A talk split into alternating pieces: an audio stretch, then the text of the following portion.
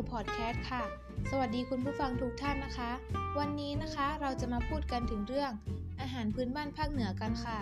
สำหรับคนที่มีภูมิลำเนาอยู่ภาคเหนือนะคะ ก็จะรู้จักเมนูอาหารพื้นบ้านของตัวเองเป็นอย่างดี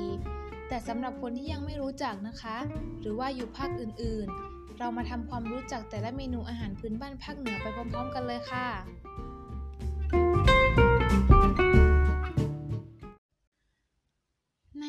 นะคะ บริเวณภาคเหนือของไทยเนี่ยเคยเป็นส่วนหนึ่งของอาณาจักรล้านนามาก่อน ช่วงที่อาณาจักรแห่งนี้เรืองอำนาจ ได้แผ่ขยายอาณาเขตเข้าไปยังประเทศเพื่อนบ้าน เช่น พม่า ลาว และมีผู้คนจากดินแดนต่างๆ อพยพเข้ามาตั้งถิ่นฐานในดินแดนแห่งนี้ จึงได้รับวัฒนธรรมหลากหลายจากชนชาติต่างๆ เข้ามา รวมทั้งอาหารการกินด้วยอาหารของภาคเหนือนะคะ ประกอบด้วยข้าวเหนียวเป็นอาหารหลัก มีน้ำพริกชนิดต่าง ๆ เช่น น้ำพริกหนุ่ม น้ำพริกอ่อง มีแกงหลายชนิดเช่น แกงโฮะ แกงแค นอกจากนั้นยังมีแหนม ไส้อั่ว แคบหมู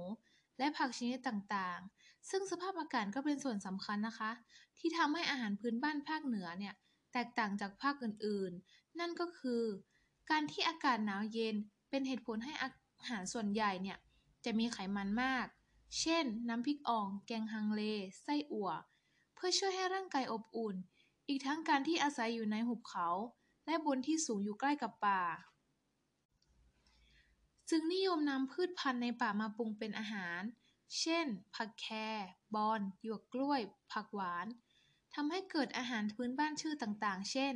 แกงแครแกงหยวกกล้วย แกงบอนสำหรับอาหารพื้นบ้านภาคเหนือเนี่ยจะมีความพิเศษตรงที่มีการผสมผสานวัฒนธรรมการกินจากหลายกลุ่มชน เช่น ไทยใหญ่ จีนฮ่อ ไทยลื้อ และคนพื้น ทำให้รสชาติอาหารก็จะแตกต่างกันไปค่ะ คุณผู้ฟังพร้อมที่จะไปฟังเมนูอาหารภาคเหนือกันหรือยังคะ ถ้าพร้อมแล้ว ไปกันเลยค่ะ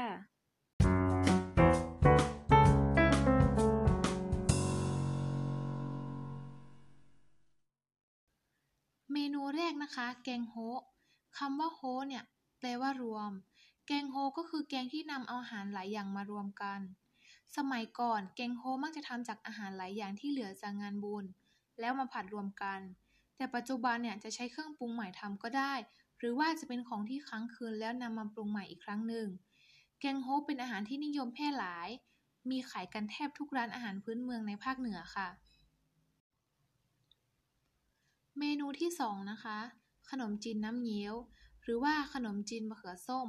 เป็นอาหารพื้นเมืองของชาวไทยใหญ่ เดิมจะใช้เส้นก๋วยเตี๋ยวเป็นหลัก ต่อมาคนพื้นเมืองดัดแปลงมาใช้เป็นขนมจีนแทน จะกินคู่กับถั่วงอก ผักกาดดอง เพื่อเพิ่มรสชาติให้มันอร่อยขึ้นค่ะ เมนูที่ 3 น้ำพริกอ่อง น้ำพริกอ่องเป็นน้ำพริกที่ขึ้นชื่อของภาคเหนือ ลักษณะเด่นของน้ำพริกอ่องก็คือ จะมีสีส้มของมะเขือเทศแล้วก็พริกแห้ง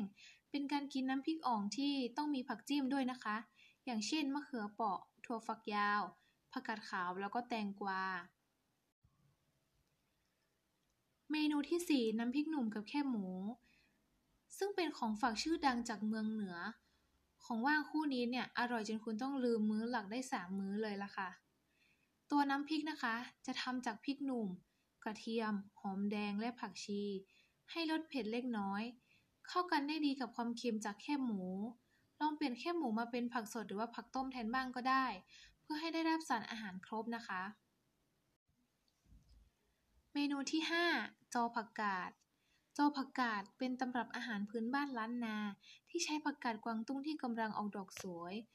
โดยคนเหนือจะเรียกว่าผักกาดจ้อนหรือว่าผักกาดดอก ปรุงรสด้วยเกลือกะปิปลาร้า เพิ่มความเปรี้ยวด้วยน้ำมะขามเปียกหรือว่ามะขามสด ใส่กระดุมหมูด้วยก็ได้นะคะ เป็นเมนูรสชาติเข้มข้นออกแนวเปรี้ยวเผ็ด ที่คนเหนือการันตีว่าล้ำแต่แต่เจ้า เมนูที่ 6 แกงขนุน แกงขนุนหรือคนเหนือเรียกว่าแกงบะหนุน บางจังหวัดนิยมใส่ข่า ตะไคร้ทุบ และอาจมีจักขานหรือว่าสะค้านปะแขวน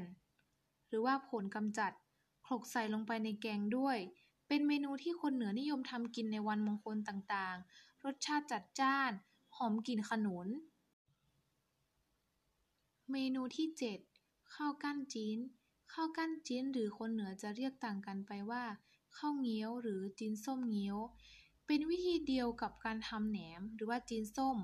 โดยนำเนื้อสับคลุกเคล้ากับข้าว และปรุงรสนำไปบ่มจนได้รสชาติเปรี้ยวคล้ายแหนม แต่จะอ่อนกว่า ถือเป็นเมนูที่หากินยากมากเลยทีเดียวค่ะ เมนูที่ 8 แกงกระด้าง แกงกระด้างหรือที่คนเหนือเรียกแกงหมูกระด้าง แกงหมูหนาว คือการนำขาหมูในส่วนที่มีเอ็นมาก ปรุงให้รสชาติเข้มข้น ได้สีส้มจากพริกแห้ง จากนั้นนำไปแช่ตู้เย็นให้เซตตัว จนมีลักษณะคล้ายวุ้น ถือเป็นเมนูพื้นบ้านที่หาทานยากค่ะ เมนูที่ 9 น้ำพริกน้ำปู น้ำพริกน้ำปูหรือที่คนเหนือจะออกเสียงว่าน้ำพริกน้ำปู ที่ทำมาจากน้ำจากตัวปูสีดำมีรสชาตินัวๆปนขมเล็กๆนำมาตำพร้อมพริกขี้หนู แล้วก็ปรุงตามใจชอบ เป็นเมนูที่เริ่มแพร่หลายไปในหลายภาค ที่สำคัญกินกับข้าวเหนียวหรือว่าแคบหมูจะอร่อยมากเลยทีเดียวค่ะ เมนูที่ 10 ลาบคั่ว คนทั่วไปอาจจะคุ้นเคยกับลาบทางอีสานที่มีรสชาติเปรี้ยว เค็ม เผ็ด แต่สำหรับลาบคั่วของทางภาคเหนือนั้น จะแตกต่างกันออกไป เพราะจะใช้ใบมะแขวนเพิ่มกลิ่นหอม ที่แตกต่าง ที่สำคัญลาบคั่วจะไม่ใส่มะนาว มีลักษณะสีดำเข้ม จากการนำไปคั่วให้มีกลิ่นหอม เป็นอีกเมนูหนึ่งที่ไม่ควรพลาดเลยนะคะ เมนูที่ 11 แอบอ่องออ อบอ่องออหรือว่าแอบสมองหมู คือการนำสมองหมูสดคลุกเคล้ากับเครื่องปรุง จากนั้นห่อด้วยใบตอง วิธีทำคล้ายแอบหมูหรือว่าแอบปลา จากนั้นนำไปปิ้งด้วยไฟอ่อนๆจนสุก รสชาติจะมีความหอมมัน ฟังดูแล้วจะน่ากลัวแต่ถ้าได้ลองชิมแล้วรับรองจะติดใจค่ะ เมนูที่ 12 แกงแคไก่ แกงแคเป็นแกงที่ประกอบด้วยผักหลายชนิดและเนื้อสัตว์ โดยคนเหนือจะนิยมเป็นแกงแคไก่ แกงแคกบ แกงแคปลาแห้ง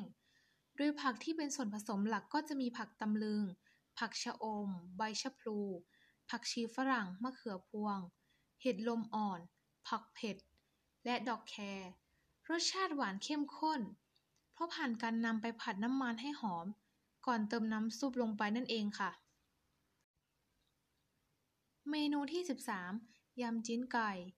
ยำจิ้นไก่เป็นเมนูรสชาติเข้มข้น โดยการนำพริกลาบหรือว่าเครื่องปรุงลาบเนี่ย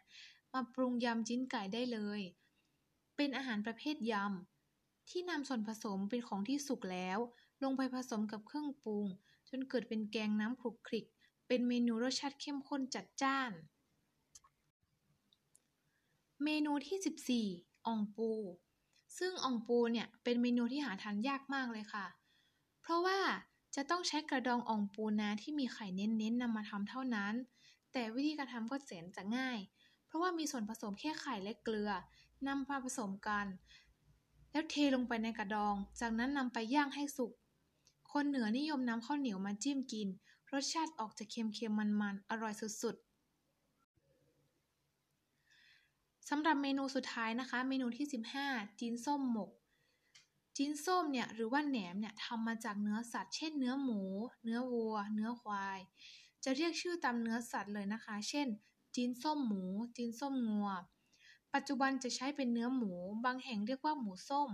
สามารถนำมารับประทานกับข้าว โดยนำไปย่างไฟทั้งห่อ เรียกว่าจีนส้มหมก หรือนำไปปรุงอาหารได้หลายชนิด เช่นคั่วจีนส้มใส่ไข่ เจียวผักหวังเป็นต้นค่ะ